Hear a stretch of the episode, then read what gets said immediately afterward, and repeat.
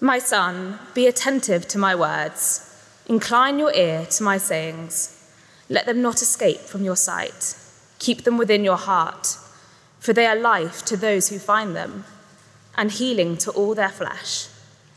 Keep your heart with all vigilance, for from it flow the springs of life. Put away from you crooked speech, and put devious talk far from you. Let your eyes look directly forwards, and your gaze be straight before you. Ponder the paths of your feet, then all your ways will be sure. Do not swerve to the right or to the left. Turn your foot away from evil. My son, be attentive to my wisdom. Incline your ear to my understanding, that you may keep discretion and your lips may guard knowledge. For the lips of a forbidden woman drip honey, and her speech is smoother than oil. But in the end, she is bitter as wormwood, sharp as a two edged sword. Her feet go down to, de- to death, her sh- steps follow the path to Sheol. She does not ponder the path of life. Her ways wander, and she does not know it. And now, O sons, listen to me. Do not depart from the words of my mouth. Keep your way far from her. Do not go near the door of her house, lest you give your honors to others and your years to the merciless. Lest strangers take their fill of your strength, and your labors go in the house of a foreigner.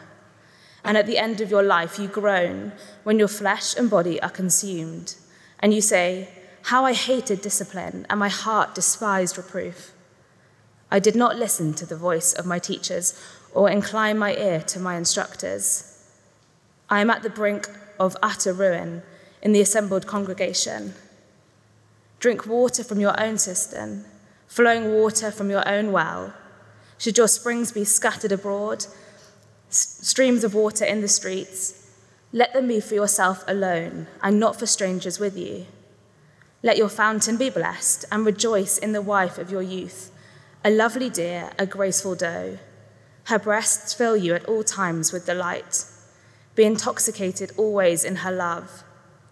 Why should you be intoxicated, my son, with a forbidden woman and embrace the bosom of an adulteress? For a man's ways are before the eyes of the Lord, and he ponders all his paths. The iniquities of the wicked ensnare him, and he is held fast in the cords of his sin. He dies for lack of discipline, and because his great folly is led astray. Why do people give up on Jesus? Uh, we just had the baptisms of Caitlin and Navina. Uh, they sounded so drawn to Jesus, didn't they? Uh, so wowed by him. Starting a relationship with Jesus is the best thing that you could possibly do. So, why would anyone ever give up on him? That might sound like a strange question to ask as we come to the book of Proverbs, a book all about wisdom. But those of us who were here last week will have seen that the fear of the Lord is the beginning of knowledge. Uh, wisdom begins by knowing God rightly. And we saw that Solomon himself ended up giving up on fear of the Lord. Even great King Solomon, the king who, who wanted wisdom more than anything else, gave up on the fear of the Lord. And so we have to ask why would anybody do that? And to put it in modern terms, why would anybody give up on Jesus? Very often, it's sex.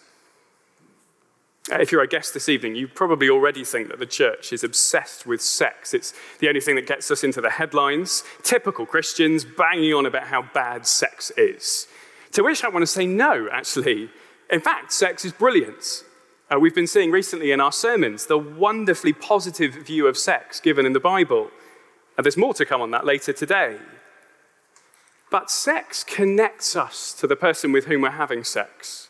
We are intimately linked to that person. And if that person is someone who doesn't know Jesus, well, our heart will be turned away from him as well.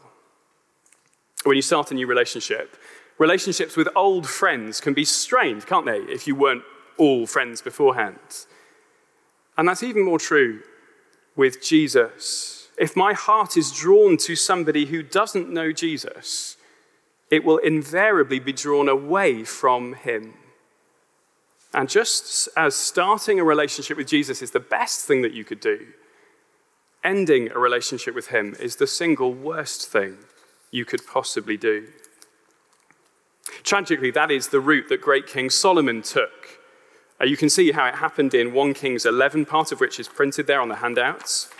Now, King Solomon loved many foreign women who turned away his heart after other gods. Therefore, the Lord said to Solomon, Since this has been your practice, and you have not kept my covenant and my statutes that I commanded you, I will surely tear the kingdom from you and will give it to your servant. A King Solomon, he, he married those who were forbidden to him and they turned his heart away from the Lord, away from fear of the Lord's, and therefore away from wisdom. And it is for this reason that the forbidden woman or the foreign woman is often presented as the great enemy of wisdom in Proverbs. Uh, you can see it from our passage in 5 verse 20. Why should you be intoxicated, my son, with a forbidden woman and embrace the bosom of an adulteress, or as the footnote there says it, a foreign woman? The point here is not a criticism of interracial relationships. The Bible is wildly positive about interra- interracial relationships. Please come and ask me about that later. The issue with Solomon's wives is that they weren't followers of the Lord. They didn't fear the Lord, they followed other gods. And so Solomon's heart was turned away from the Lord. The forbidden woman in Proverbs is the great enemy of wisdom because she turned Solomon's heart away from the Lord. And tragically, that is often true still today. That's why the Bible is clear about the dangers of sexual immorality. It's why there's a particular warning against Christians marrying those who aren't Christians. It will lead you away from Christ. And everybody thinks they're the exception. Oh, it won't be a problem for me. But if even wise King Solomon the second wisest person ever to have lived, if even he had his heart drawn away, well, it takes a special someone to think that they take the top spot on wisdom. Of course, that means that we need help, which is exactly what this passage in Proverbs is here to offer. Let me warn us, it's not going to be easy going. It's a heavy topic. You've probably got that from the intro. We're talking about serious things tonight. I'm aware that for some of us it will be especially difficult. But like a lifesaver course, this is worth paying attention to. About this time, 11 years ago, I was teaching an advanced life support course for doctors and nurses to learn how to resuscitate people. I, take it, assuming I did my job right, uh, the people who learned anything on that course have gone on to save countless lives, and yet, what we are doing this evening here together is far more significant uh, let's be ready to help one another stay awake. If you've got elbows at the ready, you might be a great service to those sitting near you. At the very least, can I encourage you to remember the very simple instruction at the top of the handouts ponder the straight path. Ponder the straight path.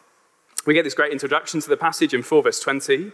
My son, be attentive to my words, incline your ear to my sayings, let them not escape from your sight, keep them within your heart. And then verse 23 Keep your heart with all vigilance, for from it flow the springs of life. Like the rudder of a, a large ship, your heart is, in Hebrew thinking, the control center of your life. It needs to be guarded because it can steer you in either the right direction or the completely wrong direction. If you leave your heart unguarded, you could end up careering off on the wrong path. And it is that path imagery which follows. Verse 24 Put away from you crooked speech, and put devious talk far from you. Let your eyes look directly forward, and your gaze be straight before you. Ponder the path of your feet, and then all your ways will be sure.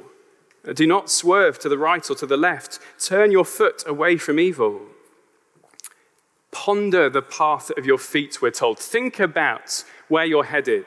Think about the results of the course that you are taking. Uh, yesterday evening, some of us gathered for drinks in Victoria Park, uh, and Ringo, who some of us will know, brought his electric skateboard. Now, I've never gone on a skateboard before, let alone one with a motor attached to it, but I thought, why not give it a go? And I have to say, I wasn't thinking about this talk, but it did provide a good illustration. My balance, you'll all be disappointed to hear, was much better than we're all expecting. But my direction could definitely have done with some improvement. My eyes were certainly not looking directly forwards, as we're encouraged here. I was focusing all of my attention on making sure I didn't just drop off, not fall to sleep, which some of you are thinking, but drop off the boards. If it weren't for the fact that the motor had a brake, I would have crashed into various objects and several people. Not all of them at the 6 p.m., just random people in the park. But life doesn't have brakes, Life doesn't offer reruns. We need to think about where we're going. We need to ponder the path of our feet. Of course, for many of us, this isn't new. But the lesson of these verses isn't simply learned by hearing. We need to pay attention, to incline our ear, to lean in, to sit up, to listen, to ponder. That's why I think we're going to spend more time doing just that on Wednesday this week. And it's why we need to listen, to think hard about whose voice we're listening to. Which takes us to the next heading Beware the words of the wanderer. Beware the words of the wanderer. Let me read verse 5, verse 1. My son, be attentive to my wisdom, incline your ear to my understanding, that you may keep discretion, and your lips may guard knowledge. It's a similar introduction to 4 verse 20, but then we get verse 3 For the lips of a forbidden woman drip honey, and her speech is smoother than oil. Maybe you've heard that phrase before honeyed words, soothing, soft words that are designed to please. Or we picture this forbidden woman with honey dripping from her lips. Her every word is received as a sweet morsel. We're drawn to her, aren't we? Drawn to her sweetness. And her speech is smoother than oil. Uh, elsewhere, this word is translated flattering. And she says just what you want to hear. And we're drawn in even more. Picture that ice cream that you were having this afternoon. It's my prediction. And tell me later it was something else, hopefully sweet. Or instead, imagine that cool drink as it's sliding down your throat and then you notice something strange in the aftertaste. Verse 4 In the end, she is bitter as wormwood, sharp as a two edged sword. Uh, rather than honey, it's wormwood, a kind of poison. And rather than oil, it's a two edged sword. We're lured in only to have her words unveiled as a dagger to our throat. It's worth saying, I don't think the point here is to blame the woman. The woman in verse 3 is not a typical woman or even an extreme example. She is a kind of personification here of sexual temptation, a vivid image to show how our libido could lead us astray. Indeed, for about half of this room who might be feeling a bit excluded by the forbidden woman, she could just as easily be cast as the forbidden bloke the bloke with honeyed lips and oily speech. Uh, the point is not to blame any particular person, but to show how quickly we are led astray by what appears sweet, but is actually poison and death. Verse 5 Her feet go down to death, her steps follow the path to Sheol, the place of the dead. If we are to ponder the path of our feet, if we're to think about where we're heading, then it is no good listening to her because, verse 6, she does not ponder the path of life. And so her ways wander and she doesn't know it. Next time you're putting honey in your porridge, imagine instead a spoonful of cyanide. Or next time you're rubbing some kind of moisturizer into dry skin, imagine instead a handful of razor blades. Our libido sees honey and oil, but really it's death that is on offer. That's important to rem- remember, isn't it? Because it won't sound like poison and death. Sexual temptation doesn't come to us with those warnings that you find on cigarette packets. Do you know the ones I'm talking about? Uh, smoking gives you head and neck cancer with one of those horrible pictures to really put you off. It's a warning of where you are headed. But sexual temptation isn't worried about the route. She doesn't ponder the path of life. And so instead of a warning comes an incentive. This will be sweet, is all we hear. And before we know it, it's too late. So we need instead to hear the warning of the wise, the warning of the wise. Verse 7 And now, O sons, listen to me and do not depart from the words of my mouth. Keep your way far from her and do not go near the door of her house, lest you give your honor to others and your years to the merciless, lest strangers take their fill of your strength and your labors go to the house of a foreigner. Don't go there, we are warned.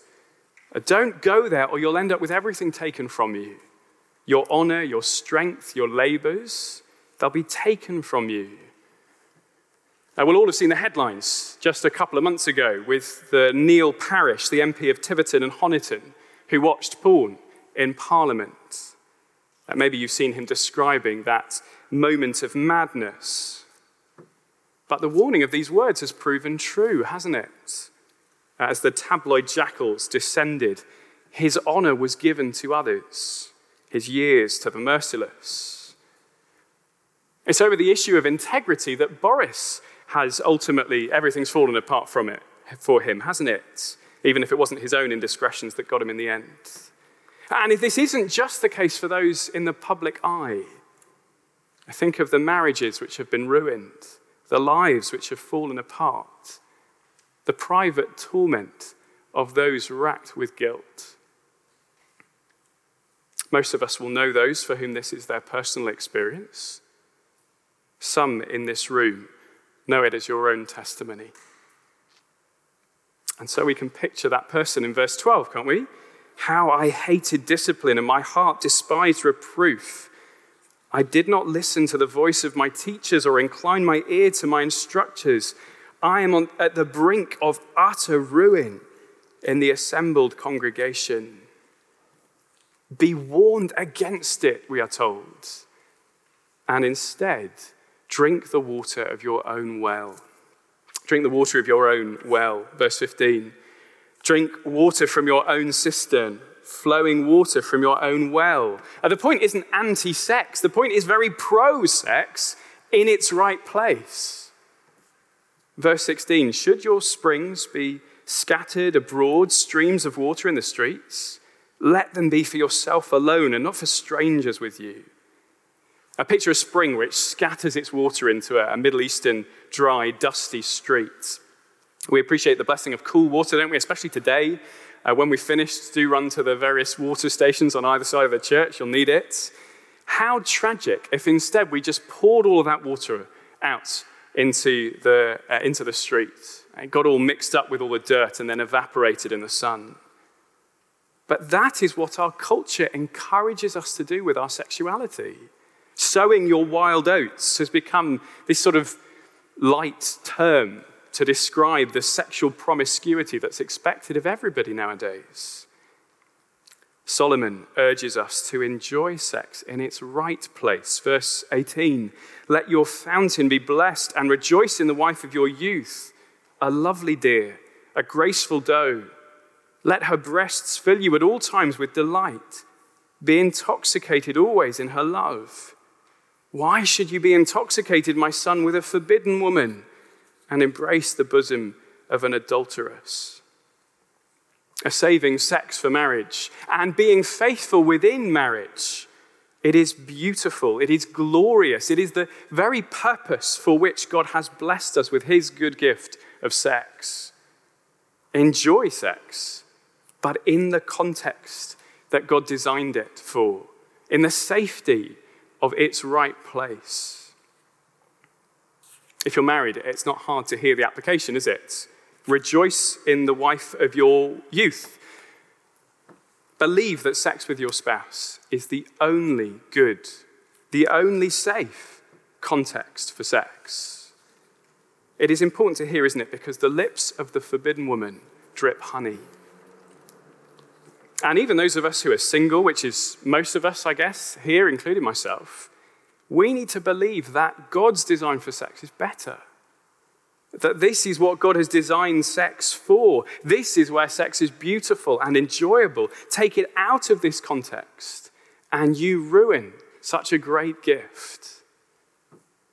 It is impossible to count the lives that have been ruined by sex, taken out of the context for which God designed it. The pandemic of pornography, the multiplication of adultery, the default assumption nowadays that marriage will, for more, more often than not, lead to divorce. I was speaking a while ago to a friend who complained about the Christian teaching on sex and marriage, prizing instead the advances of the sexual revolution. And I simply pointed to the objective facts of our culture and asked whether he really thought it was a universal good. Of course, there have been advances, genuine steps in a good direction. We need to acknowledge that there has been great good that has been accomplished as part of the sexual revolution. But are we really pleased with where we've ended up? Even secular authors are starting to wake up to this. Uh, one of the students recently pointed my attention to The Case Against the Sexual Revolution by Louise Perry. As she is a columnist for The New Statesman, as she is hardly somebody who's a great fan of Christianity, and yet she has written a book with titles like Loveless Sex is Not Empowering, Consent is Not Enough, People are Not Products, Marriage is Good. Her conclusion is listen to your mother. You could read that. I haven't yet, but I've read the contents page. Even in a world that hates wisdom, the wisdom of the Lord, they're starting to recognize that this book is truly wise. And even aside from the immediate consequences of what happens in this life, we are reminded in verse 21 that God is watching. Verse 21 For a man's ways are before the eyes of the Lord and he ponders all his paths.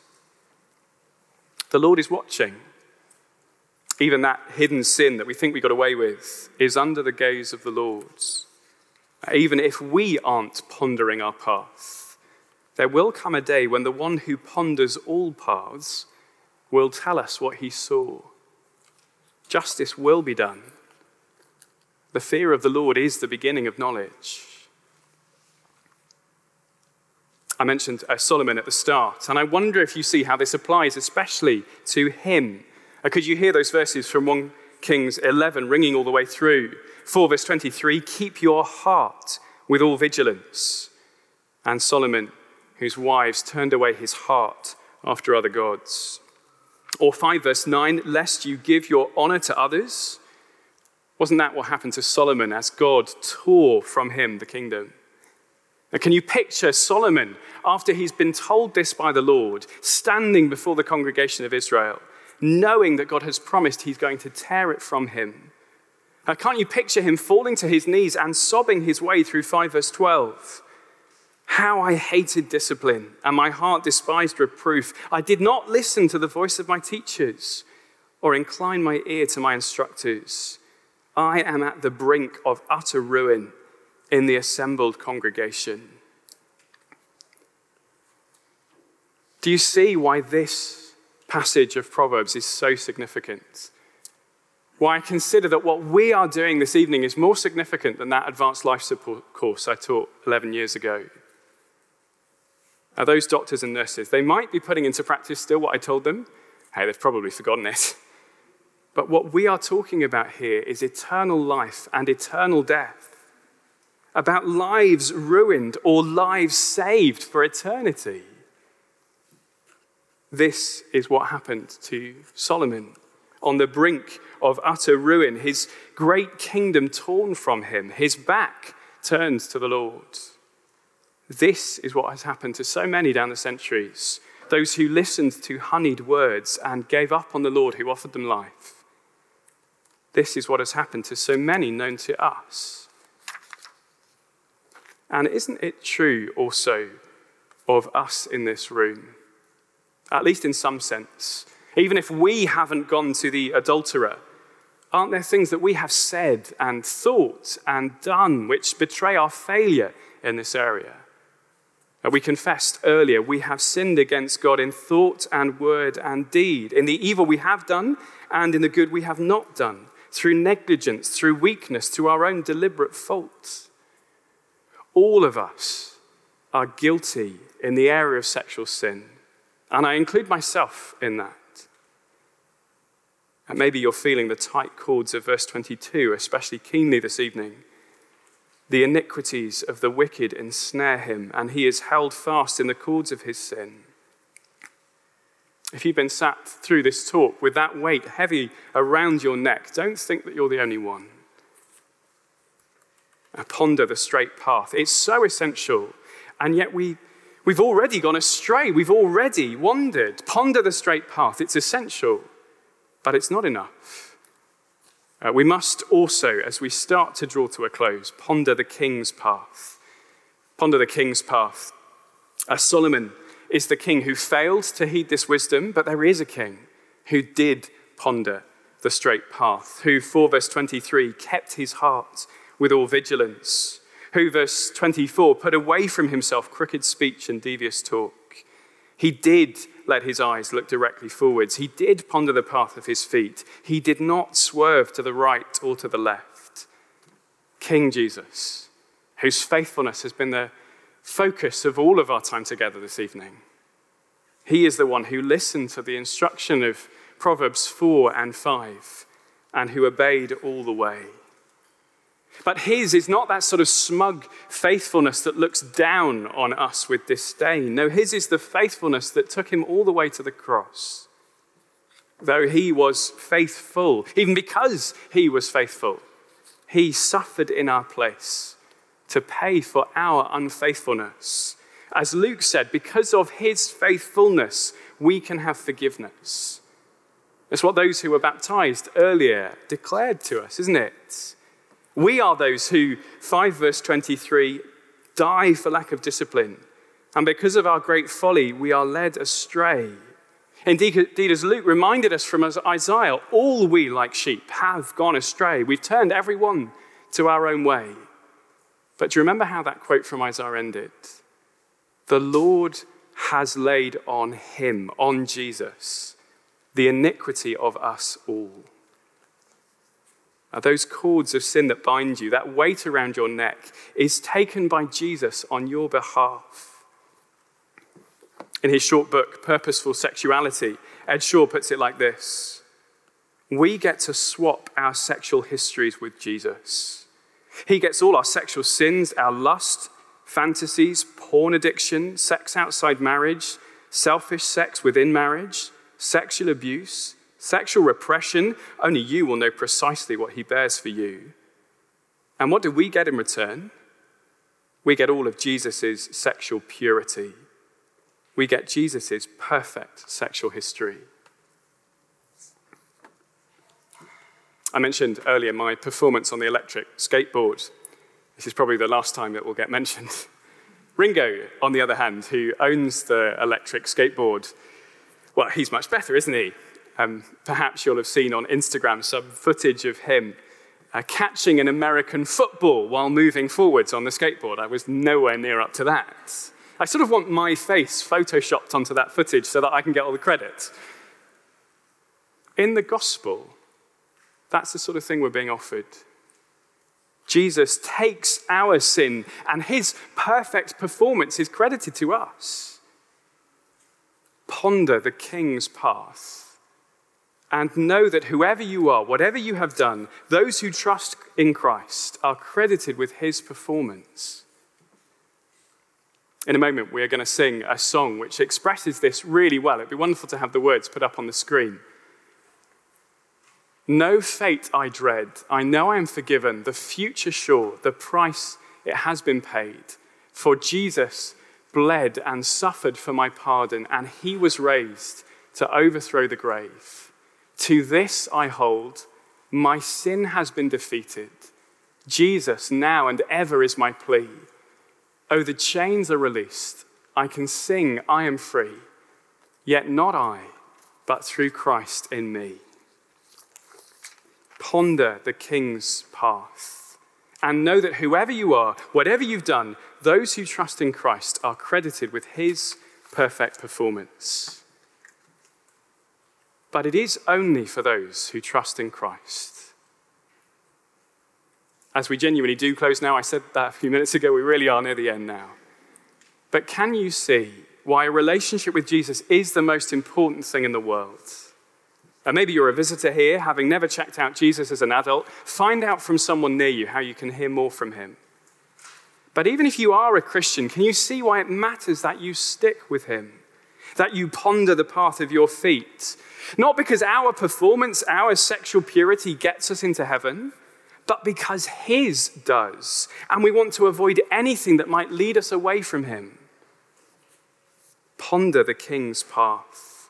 Ponder both kings' paths.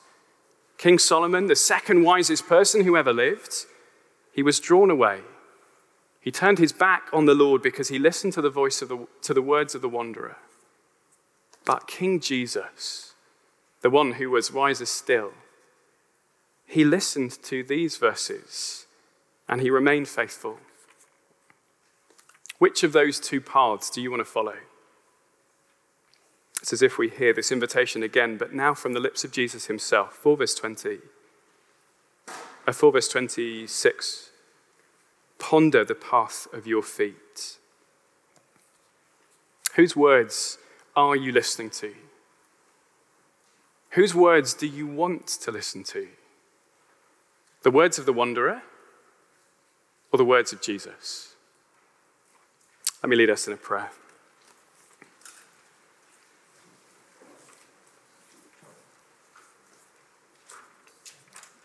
Our Father, we want to confess our failure in this area, our sin against you.